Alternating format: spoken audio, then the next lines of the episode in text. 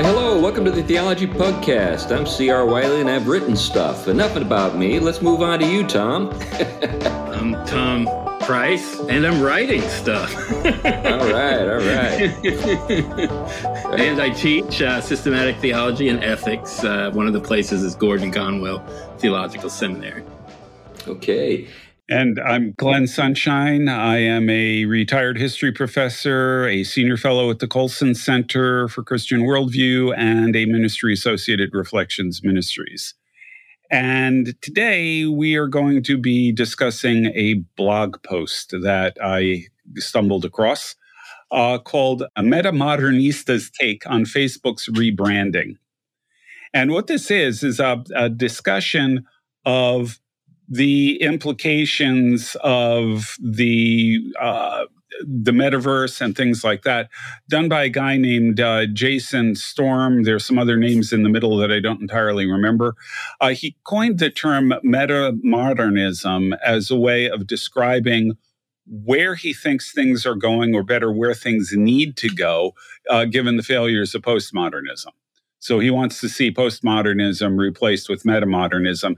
That will likely be the topic of a future show. I'm not quite ready to do that one yet. But I found mm-hmm. this uh, blog post of his, which is, I thought, really terribly interesting. And I thought it would uh, make a good topic for discussion. Um, he notes that Facebook's whole rebranding to Meta and things like that, and the creation of the metaverse, says there are two reasons for this. Uh, first of all, the so called Facebook papers, which revealed all kinds of unfortunate things about the company, like they knew that it was having a um, a bad effect on um, on people's mental health and things like that, and they just really didn't give a rip. They just kept going anyway.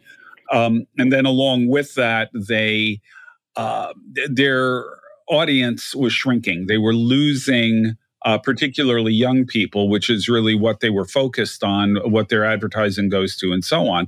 And if they lose them, they're going to lose a lot of advertising revenue. So he, he said they rebranded it as Meta. He's got a little bit of discussion of that and the significance of that. But also, uh, Zuckerberg created what he calls the metaverse. Uh, actually, our author here wants to call it the Zuckerverse. Verse. Um, but the, the idea here in the metaverse is that it's a virtual world. Um, it's a place where you can attend concerts. There are people who do concerts just in the metaverse. There are metaverse churches. Um, it's it's a an alternate digital reality that you can live in, play in, work in, all kinds of things. And Zuckerberg says this is just going to be fabulous. that's right. Well, However, fabulous if it. Yeah, that's right. Fabulous for him if it takes off, I guess, and the company. Yep. Yeah. Now, the interesting thing about this is that the name metaverse uh, actually goes back to a cyberpunk novel written in the 1990s called Snow Crash.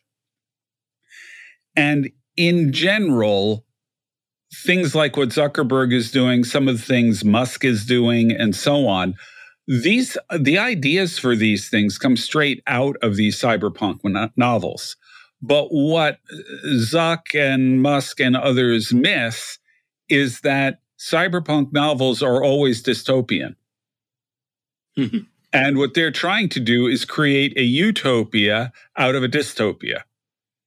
And uh, right, Storm right. is very clear that this is going to be a serious mistake. Okay. So that's the, the premise of the article. Yeah, one of the things that that kind of prompts in my mind is the is the the reality that change, particularly technological change, always comes from the margins. It's never found in the center, um, and people on the margins tend to read kind of marginal literature. You know, you, you don't you don't like uh, you don't get inspired to create, I guess, the metaverse by reading Anna Karenina or something like that. You you, you get you get inspired because you, as a teen, were you know in the AV club and were considered an outcast, but you were really bright. And you uh, you know maniacally you know plotted to conquer the world, kind of like you know some cartoon characters on the Cartoon Network or something like that. and then you know you found yourself Doctor Evil. Yeah, that's right. That's right. But the, but then you go to zero to hero overnight because of many of the things that made you an outcast as a teen are the things that make you the center of attention and and and and kind of interest uh, and the and the sort of the target of you know angel funding and stuff like that when you're in your 20s and then you come up with a bunch of stuff that disrupts the market and then the next thing you know you are the kind of status quo. And I think that's kind of what I'm seeing with this Facebook thing. I think that their day is is behind. You know, the best days are behind them. They're. I don't know how they're going to be able to recreate themselves because, well, maybe I'm just an old fogey and I just don't get it. You know, maybe maybe maybe younger people really will get on the metaverse like he like he thinks they will. But but I think your point is well taken in the sense that you know he, these guys probably read that stuff uh, when they were uh, you know, in high school. Yeah. And actually, well, one of the points the author makes is that some of this is likely to be 90s nostalgia. Yeah. Um, the 90s, the era between the end of the Cold War and 9 11, um, it's a good period for nostalgia. And you get the dystopian novels and things like that. So he thinks that that actually is part of this. Yeah. Yeah. I, I find that easy to believe.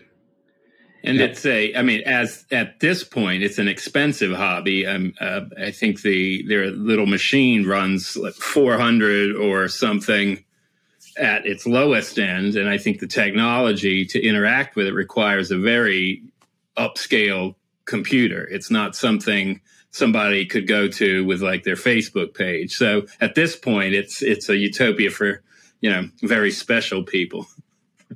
Yeah, yeah, yeah. No, of course.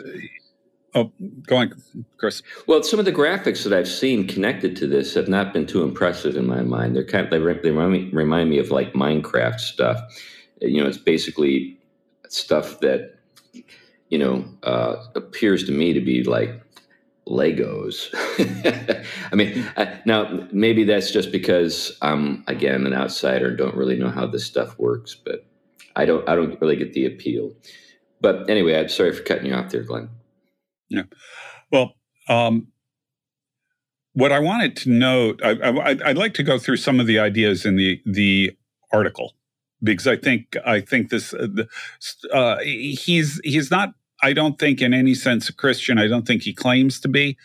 Um, but he's got some really interesting perspectives that I think are really kind of worth bringing in. And he is he, he is incredibly well read um, even in you know for, he's a philosopher and everybody who reviews his books talks about the depth of his reading uh, the range and depth but he's also it seems to be very familiar with the cyberpunk genre he discusses mm-hmm. a number of the books but in particular he he grabs onto snow crash which is where the term metaverse came from and this is i'm going to read you his description of what Stephenson, the author of Snow, Snow Crash, had in the metaverse. Stephenson's metaverse is much like cyberspace posited by Gibson, another cyberpunk author, and others, but with two significant differences. First, it is navigated by users as though it was a quasi physical place. To quote the novel, you can't just materialize anywhere in the metaverse like Captain Kirk beaming down from on high. This would be confusing and irritating to the people around you. It would break the metaphor. Instead of flickering into the metaverse at a predetermined location, a virtual avatar is needed to run around inside a virtual world. So it's not really like the internet at this point. Second, it can function as a kind of augmented reality overlay on the physical world, so that when a person is moving around in physical space, the idea is that an alternate meta world is visible to them. And he says these are the two elements that Zuckerberg and company seem to be interested in imitating. So what you're seeing is in Stephenson's dystopian vision, a cyber world that you literally have to move through as if you were physically present. It is cutting you off from physical reality, but it imitates it as you like move from place to place. You can't just beam to another location. But also this idea of augmented reality, which I'm only really familiar with from Pokemon Go, where you can put on your your glasses and see things that don't exist in the real world that are digitally created around you. Um, the thing that I am particularly struck by in all of this is something that Ken Boa, my uh, mentor, employer, and friend, talks about, and that's that increasingly we are people who are living or trying to live in a digital digital world, but we are analog creatures. Right. Hmm. This cuts us off from our bodies. It cuts us off from real face to face social relations, all kinds of things like that, all of which are problems that even pre metaverse digital technology was already doing. Right. I guess, you know, as I think about the aspiration, what you have is, um, you know, a, a, a metaverse in which the universe that we live in is replicated or, or reproduced uh, in terms of certain aspects. You know, obviously there's the physical characteristics of our world that have to be simulated, space, time, these things within that within that artificial environment. So, because you know we are creatures that are you know made to dwell in the, that kind of world, and so an artificial world uh, has to do that or has to re, uh, you know replicate that. But then you have uh, all of the, I guess, enhancements. Maybe you're better looking, more, I guess, uh, uh, capable of getting things done.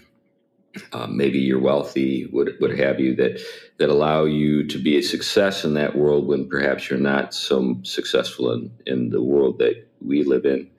Um, so there, there are all those things. One of the things that gets, you know, I, I think about when I when I think about this particular thing is, um, you know, we, you know, the mention of, of Captain Kirk and Star Trek and beaming in, you know, brings to mind the next generation Star Trek, you know, with Picard and all those guys, and they had the holodeck. I don't know if you remember that, but that was actually uh, about as convincing a metaverse as you could possibly want. But it wasn't so much a metaverse in the sense that everybody was entering into it, and it was it wasn't common. In other words, you could more or less program it to place you in a particular situation uh, in which you know you're and you're actually physically in this room and moving around, and somehow the simulation. Uh, is set up in such a way so that even as you move, the room accommodates your movements and gives you the impression that you're in a sort of boundless space when in fact you're actually in this sort of small space. But the, the benefit of that was, you know, you could you could uh, interact uh, with you know with your actual body, you know, with you know mm-hmm. in, embodied in an embodied way with that. Now, I think that sometimes these you know goggles and augmented reality tools eh, are striving for that but they're so crude. Yeah. The other thing that is, you know, is is that in that in the Star Trek, uh, you know, sort of uh, presentation, you don't get a sense that anybody gets addicted to it. That I, I, can't imagine if it were that was that convincing. And I was, you know, remember, uh, you know, uh, Commander Data. He would he would pretend he was Sherlock Holmes, and he would, you know, go in and and be Sherlock Holmes. I mean uh, why did he ever come out? He could just, I guess maybe the only reason you'd have to come out is somebody else wants to use the room. But, um, but if, if you got, if you have a, a world in which, say, wealthy people could afford one of those for themselves, and they just didn't like the life that they were leading, it would be kind of like the Matrix, you know, except, um, you know, you're actually physically in it in, in an embodied way. Yeah, the lack of embodiment is a problem, but actually, you anticipated where he goes next. Okay, the addictive nature of this kind of thing. Yeah, that it uh, it's it's escapism. Um, and if you'll pardon the expression, uh, Stephenson uh, in um, in uh, what was it called Snow Snow Crash uh, Stephen, the way Stephenson described it, it, it, this almost sounds like it was a tag phrase for it. When you live in a shithole, there's always the metaverse. Right, right. and there are a lot of people know, like that. Right. And, you know, we are in a situation where a lot of people, we, we are in a world that is becoming increasingly dystopian. Yeah. There's a long list of crises that people are dealing with, you know, COVID, um, climate change, uh, war in Ukraine, uh, potential food crisis, um, inflation. I mean, we can sort of go on and on and on and on and on. Uh, all of the different things that are uh, crises that are being presented to us. And when you are in a situation like that, it's really, really hard to have hope. I'm it's almost, really hard to find purpose. Yeah. And so escape from this kind of nonsense is a kind of natural thing to expect. I almost think that people like Klaus Schwab and the World Economic Forum people actually want us to do this, you know, because we're actually a physical, I guess, you know, problem to the world. So if they could all get us into pods and eat bugs and just kind of live a virtual life, um, we would save the planet. you, you, you my, I'm going to get saying they don't really have any work for us to do anyway. Yeah, well, there's there's another dystopian side. That's yeah. another element. Yeah. Well, the the the um, backing up to the point about escapism and and try. I'm always trying to get a hold of what's going on on the reality zone with all of this, and and kind of trying to make sense of it. You know, metaphysically and then ethically. I think is important. So what you have going on in many ways with technology is is something very dependent on the creation itself in order to be, which in a sense creation itself is dependent on the creator in order to be. So we have a kind of a twice removed. And so the question then becomes, you know, I think maybe along Tolkien's line is is this a zone of subcreation towards, you know, just something that people have a kind of curiosity about but it becomes a vice? Um, um, or is there something also connected to this that that could be aligned with with the virtuous, where it doesn't have to end in these kind of dystopian and dark places? But this is really really questionable area, and here's one reason. You know, is the you know if you think of what evil is in the christian tradition especially coming out of you know the analysis of augustine on um, on uh, St. Paul, I mean, you have you have evil being a privation, right? Not having being itself, and so it has to it it you know what it what is going on there thrives off of that which is has being, which is good. This is why that kind of hyper Van Tillian that you're you you have no good in you, you're all evil. You you would literally be annihilated in in the Augustinian Christian tradition at that point. So so this this notion that this depends on being a good being in order for it to have have its go, if you will. Um, evil. It is there is kind of analogy going on between what what this kind of technology is. It, it isn't consciousness. It isn't material in the sense, but it depends on both. It's kind of you could say maybe it's an epiphenomena of you know conscious material agents creating something, but it's that kind of uh, place where is it a extension of consciousness? Um, or is it actually entering that terrain uh, of evil where it's dependent on a good thing, but it doesn't, because it doesn't have its own ontology, and uh, it, it's not governed therefore by the the material laws, if you will, or the laws of of creatureliness the same way. It could be very evil in, in, in intensity. Well, you know, there are a couple of things that come to mind. One is, it wouldn't it be great if Philip K. Dick were still alive and sort of, you know, writing in this sort of mode, you know. Uh, but the other thing is, um, some of these guys actually kind of take this to the next level and propose that the world that we live in is a simulation. Right you know, and, yeah. which maybe says something about what you're getting at, Tom. Uh, they yeah. they they actually think that, um, you know, maybe they think they're so clever that you know they're just kind of uh, rediscovering what has already been discovered some by someone else. Is it God? Is it you know our descendants in the future you know who who knows you know how, how to make yeah. sense of this yeah yeah musk for example thinks there's a good chance that we're in a simulation um, and the interesting thing about that is then if this is a simulation um, our being is nothing more than a simulation. And so what they are doing is creating the metaverse in their own image you know they yeah. are you know they're extending on they're, extending the ontology one step further. If this is in fact a simulation we can have a simulation within the simulation. It doesn't really change anything. It's fundamentally the same thing.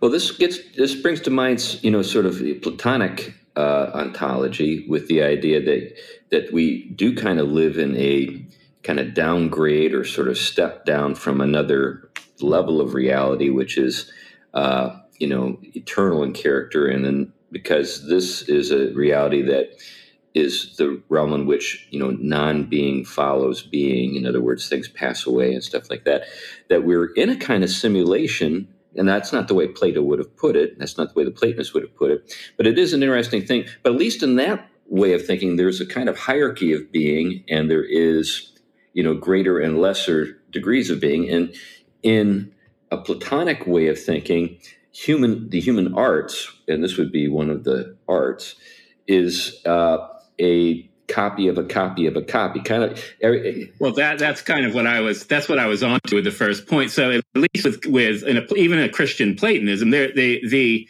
creation um you know the reality of creation is its participation in the forms or in the mind of god right? In in the in you know the way they they're in the mind of god. But in this case um you know, I don't. I mean, this like you mentioned, Descartes. Descartes. I think this really has a lot going to that kind of configuration that that um, that there is sort of uh, the ability to take the sensible um, and reduce it merely to uh, the, you know uh, the possible deception of consciousness that is superior to us, to which it tricks us into thinking that um, you know that that's the case. Um, that would you know that would give anyone, much less Descartes, a, a, headache. I don't think Descartes solved that issue, but I think the issue was flawed from the beginning.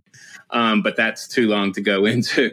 Um, but it does work in a Cartesian. I think even more so in a Cartesian world than a, a Platonic one. Even though I think the point is well made uh, with with the Platonic um, vision. Yeah, I'd like to get back to escapism because one of the things I went to as well is that Tolkien and on fairy stories talk about talks about escape as a positive thing. Right. Um, mm-hmm. Uh, you know, a prisoner, we laud prisoners when they escape. Um, mm-hmm. We don't think so much uh, when, when we use the word escapist, it's a negative, but that's the only context in which escape is negative. So when we're looking at this, and he talks about it. The uh, uh, Storm talks about it as escapist. Is it escapist in the same sense that Tolkien is talking about it, um, or uh, is this a subcreation in the same sense that Tolkien uh, is talking about it? In a sense, I think the answer has to be yes. It is a kind of subcreation. I am not sure, however, about the kind of escape it provides, uh, simply because, as, Chris pointed out with a holodeck, my suspicion is it ends up being addictive. Right. You know, when when your life's bad, just go to the metaverse. It's it, it's an escape, but it's not a healthy one.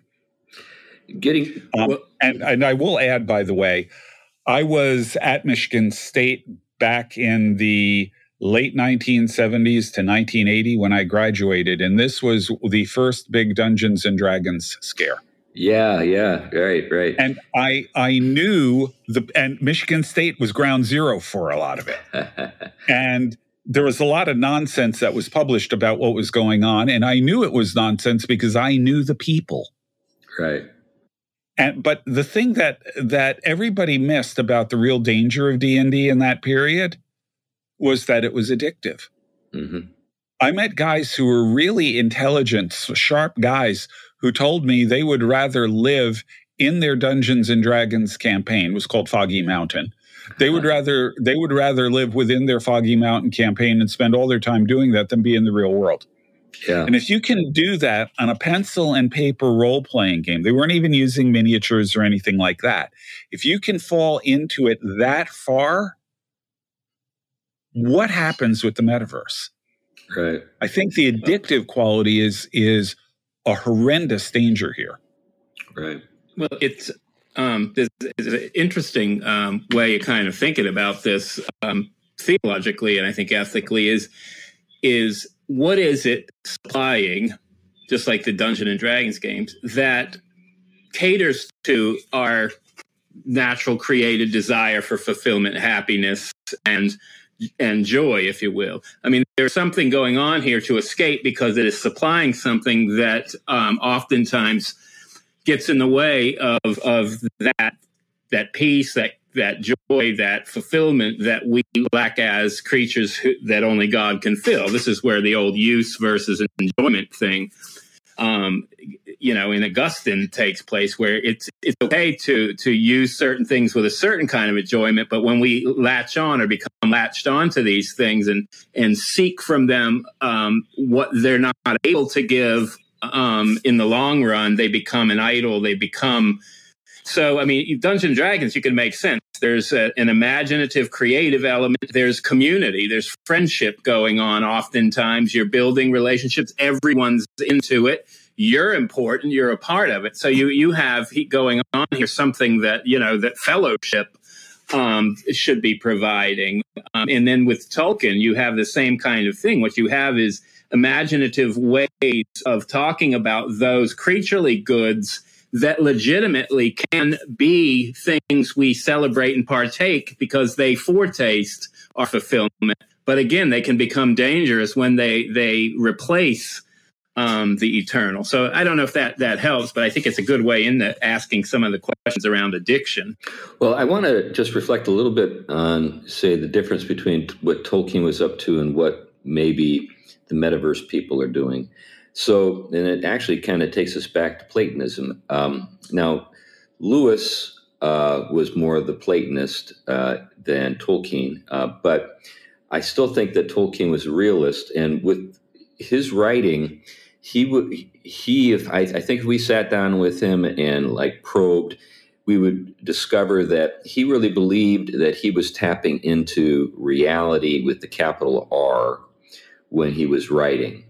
And that what you are escaping to is your eternal home you could say in a in a in a sense. I'm not talking about it obviously in the the fullest sense but in some sense you're you're enjoying something eternal in character that you will enjoy forever just like in you know the last battle in narnia when we see at the very end they're in the real narnia at last so yeah. you know we as readers of this narnia you know stories uh, are enjoying something, and that is a kind of, I guess, uh, you know, sort of uh, instantiated, uh, you know, sort of expression through literature of a of a of a more a thing that's more real. Now with with the metaverse, I don't think these guys are thinking in those terms at all. I, I think that they're talking about phantasmagoria. I mean, that, that just your your own sort of lust, something more in the line of like you know Future World. I, and I remember Future World, that science fiction story where people went to like a resort center where all these robots helped you helped you to you know think of yourself as being like a gunfighter or you know in the old west or like medieval you know and so you could go into that uh, you know sort of physical setting with these robots and these robots are are programmed to give you pleasure. I mean, there's a, obviously a, a kind of grotesque erotic element to to future world, but also real danger in the sense that, or at least simulated danger, where you're like, you know, you know, in reality, you know, John Wayne or Clint Eastwood at last, and you're you're beating all these gunfighters. But if you remember in the story, the there's one robot in particular played by Yul Brynner who uh, is the gunfighter robot that starts killing people. you know, yeah. so the, the, the simulation, yeah, yeah, you know, yeah. it breaks up, breaks up. But but I think that they're they're just drawing on this world and our fantasies. They're not drawing on yeah. eternal things. You know, the Inklings were drawing yeah. on the eternal, and yeah. and trying to represent it in lit- literary uh, forms. Yeah, the the um, there's another side of this that's also worth noting. Um, uh, he he goes through several different things in here. Uh, first of all, he takes the roots cyberpunk. Um, cyber is um, virtual, you know, virtual, you know, and punk is sort of the style. In the cyberpunk books, you've got this this sort of well punk rock punk type style combined with the the virtual uh, virtuality. Um, he comments that Zuckerberg is all cyber and no punk, which I thought which I thought was a great line. Um, but but to take it a step further, he says the ideology behind this is as he describes it, a particular version of broadly libertarian techno utopianism that imagines the, solu- the solution to the present moment is to even more fully unleash the productive powers of capitalism. In, in this respect, the central feature of Zuckerberg's iteration of the metaverse would seem to be its capacity for monetizing escapism. And that's the thing we haven't mentioned yet. Uh, well, actually, Tom brought it up. The very fact that you got to pay big bucks to even get into this thing. Um, he anticipates that the whole thing is going, much like Facebook has, it's going to turn into an exercise for advertising and finding ways to get people to pay money for their escapist fantasies. Yeah, you can see it product placement, you know, like if you go to your if you go to your metaverse refrigerator and open it up, there's nothing but Coke products. Stuff like that, you know. well, I'm glad you said Coke products instead of just Coke. That would have been a different concept. Right, right. Um, it's a different addiction there. yeah. Um, yeah, he uh, uh, now the author is is very much against modern capitalism as he calls it Although I think what he really means is what I would describe as consumerism. I would argue that there's a difference, yeah, but he doesn't seem to make that distinction. Yeah, you see that all over the. I mean, you see it in the theological world as well. I mean, you know, and sometimes you know they'll see sort of Calvinistic evangelicals as basically the scaffolding that upholds politically that kind of that that kind of consumerism. Thus, it expresses itself ecclesial in their churches by the kind of you know user friendly services and the like and maybe there is a kind of a kinship there um, i think that you know classical reforms wouldn't have uh, wouldn't have really uh, been amenable to with with their development of economics. And I, and I think there's a legitimate critique to be made there. Sometimes i think those you you fall into this trap of of being forced to defend something you don't need to defend which is a perversion you know perversion of, of, an economic system that does end in these kind of exploitative dimensions like consumerism and cronyism well you know I, my my uh, my take on the academy and its contempt for capitalism is more cynical i think that we're dealing with a lot of yeah. people who couldn't make it in the economy and they resent the fact that there are people out there who have more sort of social authority than they do simply because they're successful.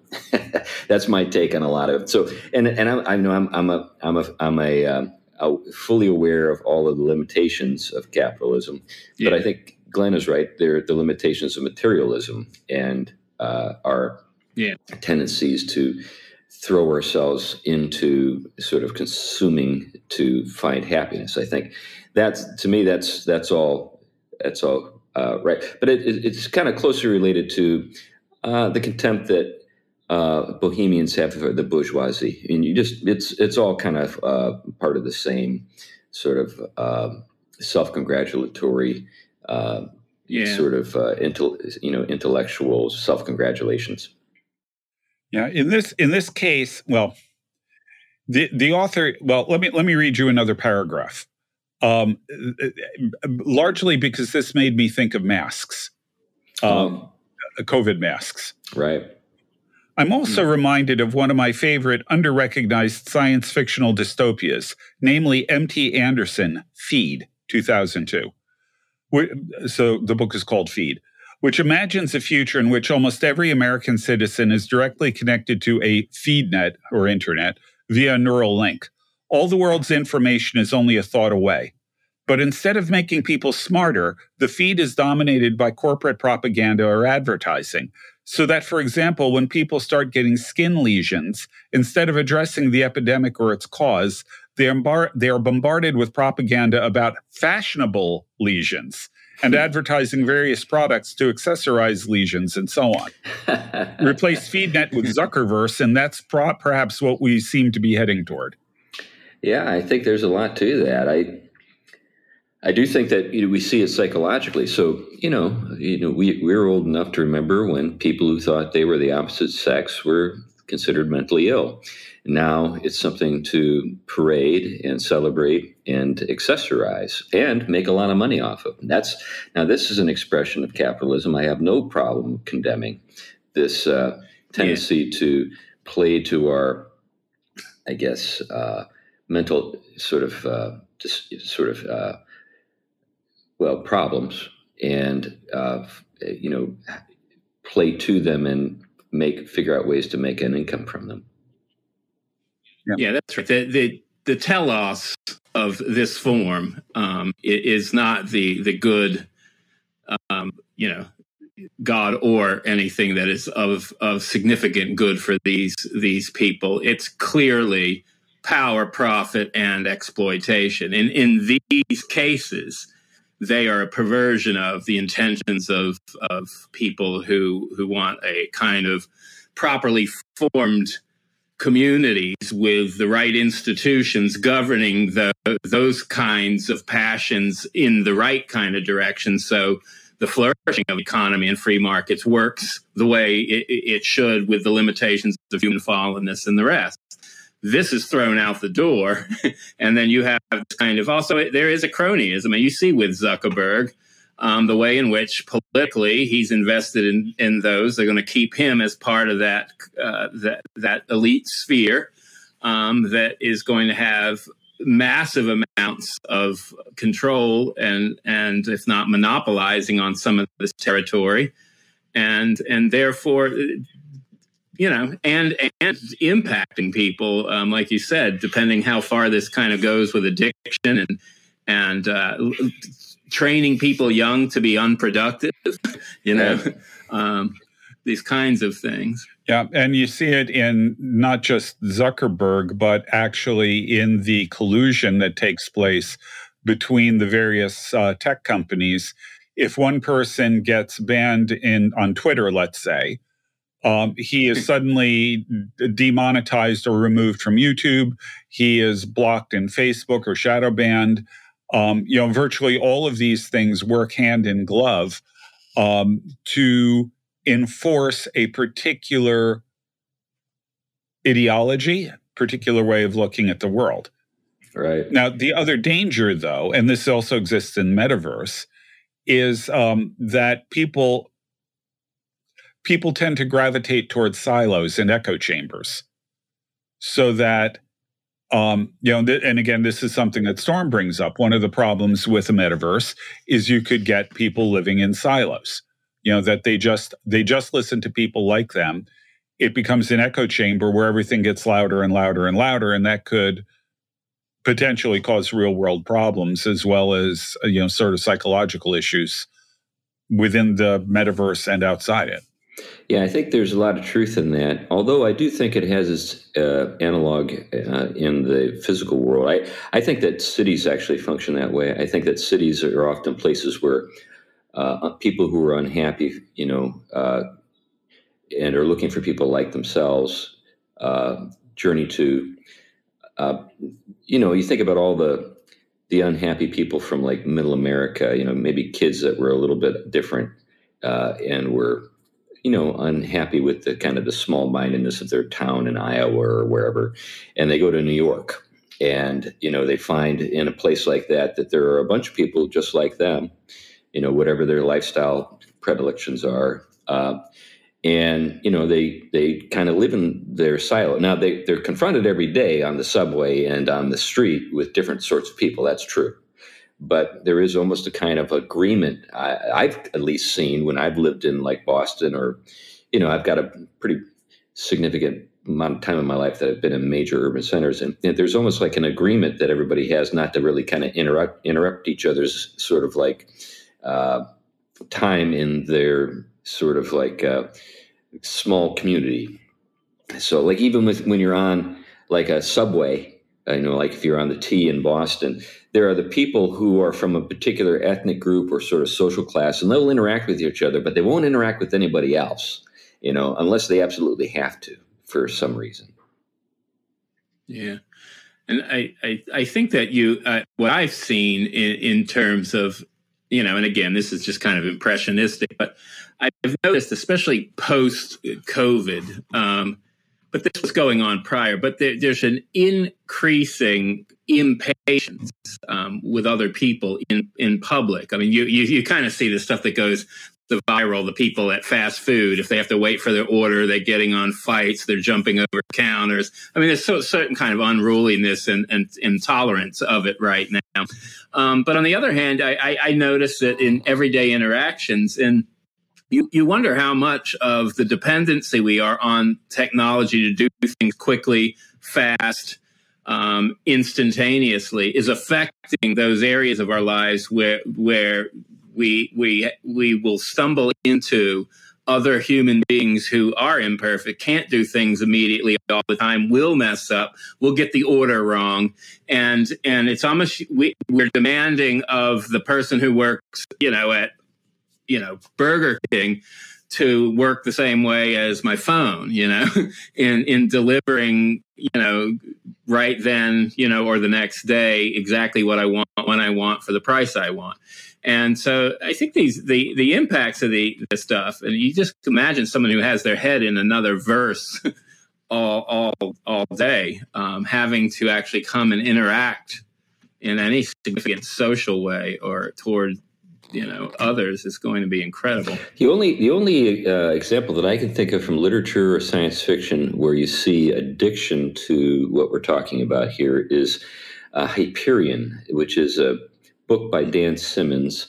Uh, it's uh, hmm. got a very sort of uh, theological character. If you haven't had a chance to to see it, but in that in that universe, you've got a galactic civilization that's as vast and as interesting as say what you find in Dune. But there's also a kind of like an intergalactic net, and there are people who hmm. like live in very tawdry physical environments, but are actually uploaded into that, and they are sort of mentally in that uh, sort of addicting, uh, supercharged, fast environment, and just cannot leave. They, they, they, I think they would even die if they tried. Um, are we heading to that?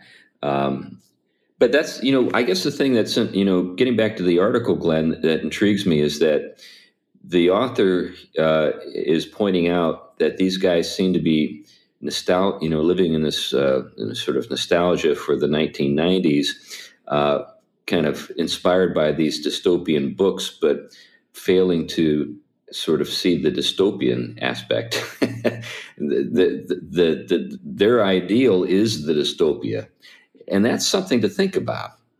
You know, yeah. are these guys so out of touch with reality that they can't they can't live in this world anymore um, or bring themselves to live in it yeah i think that that's that's a worthwhile question my suspicion is that they looked at the world and they said gee this is a cool idea and they ignored all the stuff that they that all the warnings frankly that the the books presented um, I think that's really it. I don't think that they wanted the dystopia, but they thought the technology is cool and we can do this. And, you know, it doesn't have to go dystopian. I mean, you know, so.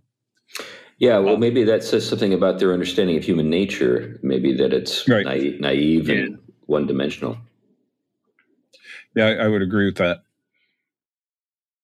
Yeah, and they probably see technology as a means of kind of weaning out what's wrong with the rest of the world. so, in that sense, it is a form of you know science as salvation. Um, there is this sense in which it's going to increasingly create a reality that is more and more removed from um, maybe even death. but but consider it this way: you're Zuckerberg. You create the metaverse, you design it, you determine what is allowed in it and what isn't. And then you get people to spend, to work, to do their job in the metaverse, to get entertainment in the metaverse, to order their food through the metaverse, to socialize through the metaverse, and so on. And you control what they can get access to. I mean, you you are you are playing God on a very very high level at that point.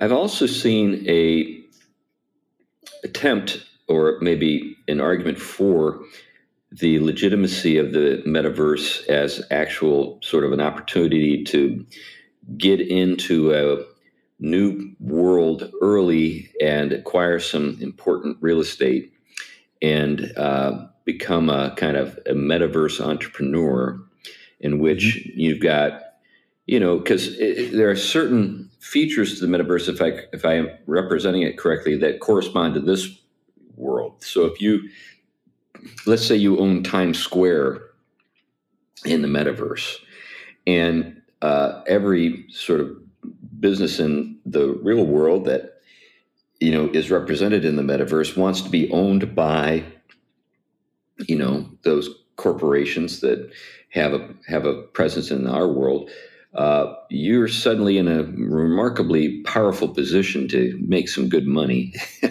you know, selling them their own real estate, but in a different place. Yeah, yeah and actually, there there are people who have put who have sunk a lot of money into the metaverse to acquire specific pieces of property. Yeah, yeah, I've, yeah. I mean, it's it's a it, it, it's a continuous advertisement if if it's in in the in, you know in the verse. So it, it definitely uh yeah that you know that that end of it is it takes a kind of dark form of calculating that I'm not used to entering into but but as you mentioned it. Yeah.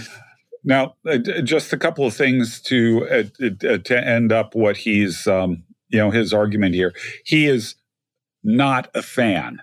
Okay, it should be pretty clear. Um, so he says that what's really important is that, first of all, we do our best to subvert the thing, to hack, subvert, repurpose, and re engineer the metaverse to either liberate its emancipatory potential, he's falling for it too there, and take back its power for the people or shut it down that's so that's you know he he really wants to see this thing wrested away from Zuckerberg, either by decentralizing it, you know, making it um, making it more democratic, or by shutting it down entirely. But he says that that's the most trivial side of this. Remember, he's he's pretty much an anti-capitalist he he quotes a guy named Mark Fisher who said that it often seems easier to imagine the end of the world than an escape from capitalism, which he says is really the root of all these dystopias. They're imagining the end of the world because they can't imagine a system that's different. Um, and he notes that, and th- this is where it gets interesting. He says, you cannot really get a revolutionary movement that is built around cynicism, nihilism, or political grievances. You can't build something out of a negative, which, by the way, is one of his fundamental arguments against postmodernism. It's a death work, yeah. it's an anti culture. It doesn't, you can't build anything yeah. out of it. Right. And he says the problem that we're facing right now is that people are really given to cynicism, nihilism, despair, um, political grievances, all of these kinds of things. We are in a culture that is angry. We are in a kind of dystopia. He puts it, it's understandable that faced with global pandemic, anthropogenic climate change, economic turbulence, and political polarization, many people seem to have lost their capacity to imagine better futures. But without being able to imagine a better future, you can't really change. You can't really change the present. I thought that was a very interesting observation. Yeah, it's, it's interesting. I just I just read something. It was talking about the the uh, the plague right right uh, after Aquinas, um, and talked about uh, Heiko Oberman wrote that the reason nominalism really took off was because the experience of the people could not see a created order the way that that in a you know the the prior uh, emphasis with Aquinas and the rest because they immediately are coming out of the plague. And so to see to see this kind of despairing um, and uh, kind of broken, fragmented, if you will, uh, sense that helped drive um, that vision a bit. Uh, it could kind of make sense. I mean, we're seeing it. We're seeing it exactly right now when we're coming out of a lot of these things. And, and the thing is, is how fast it moves um, through uh, culture uh, once that despair sets in or despondency. Well, you know, con- considering uh, the, the, fact that there have been many utopian uh, experiments uh, in the physical world where people have really worked hard to create the kind of positive vision that this fellow uh, says that people can't uh, bring themselves to, to, uh, pursue any longer. Uh, to me, indicates that there's something kind of still missing in his assessment. So, you know, you know, throughout you know the East Coast, you see um, the remains of you know utopian experiments. Um, you know, and you know the Shaker villages through throughout New England. It, and you know, you you have an example there, mm-hmm. but uh, there are others. And which which you which what you're dealing with is not so much despair over um, you know people not being able to put the effort in to achieve something that they would love to be the case, uh, as much as uh, despair that the realities that we live in are, you know, sort of directing us in a certain way. So there are communities who, where there is still a lot of vitality and people are doing things, but they're cooperating with the sort of, they're working with the grain of reality. So I'm in a, I'm in a, you know, a church where the um, and you guys have been here. The median age is like like 13. We have so many kids; it's unbelievable. Mm-hmm. Families are big. Uh, everybody is, uh, you know, in a good mood, you know, almost all the time, and and there's there's mm-hmm. a, a, a lot of uh, you know entrepreneurial spirit. Uh, there's a, a, real positive regard for the physical world. Um, we have uh, a lot of great stuff. But people who don't want to form households, people who do not want to marry the opposite sex and bring children in the world, uh, don't look at us as their ideal. They think of us as sort of like a problem almost. Um, yeah. and, and, and the fact that, that we're happy is an affront because they want the world on their own terms. They want to be able to do it the way they want to do it rather than learn the wisdom of the world. You remember that book by Rémi Brague, The Wisdom of the World? You know, the idea is, is that, you know, yeah. and Lewis gets into this in, you know, The Abolition of yeah. Man. You know, wisdom had been conforming yourself to the wisdom of that's sort of embedded in reality. Uh, the modern outlook is to make reality conform to your vision. Yeah, well, that's that's that notion where you know where, where I often talk about the uh, you know the will that has you know the, the, libertarian will that has no premise, right? The voluntaristic God enter into humanity and makes it into image is that it can spontaneously create the world out of its wants and desires without having any wisdom and nature that has to conform to anything prior. So that governs and orders that will. And so this is exactly what you had. This is one of the tensions I think that is going on that creates the friction is you have all, this whole whole you know crowd that that wants to to basically use their will to power to to fashion the, the world they want as God. Um, and that bumps up against the world God has given to which we want to conform our will to so that it harmonizes with and flourishes with the grain as it's ordered towards life and goodness and, and beauty and happiness.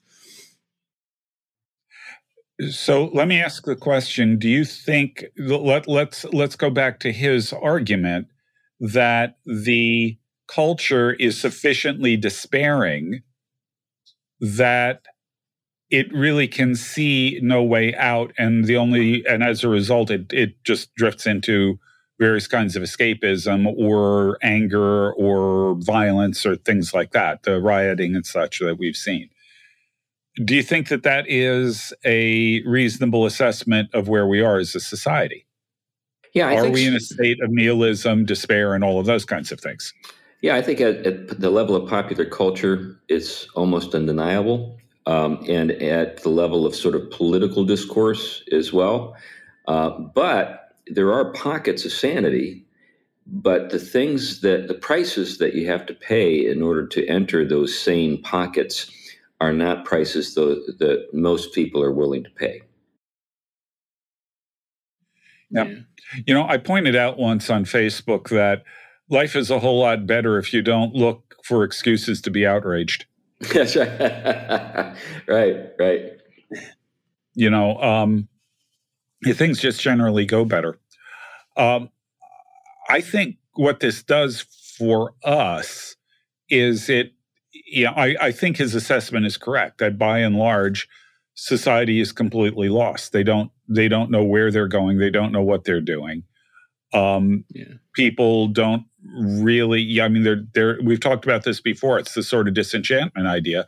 They're desperate for some reason to live. They're looking for a cause, so they will jump on political bandwagons which feed on outrage or whatever, or they just go into flat out escape mode. And what this does, from my perspective, for us, is it gives us a target rich environment for the gospel. Except we have to know how to speak into those situations.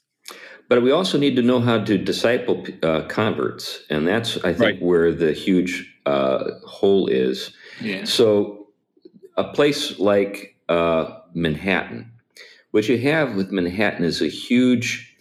You know, there are a lot of things to like about Manhattan. I, I like the museums, I like the food, the energy is great, but the place is nuts. Manhattan is just uh, an anti uh, sort of real sort of anti-natal environment.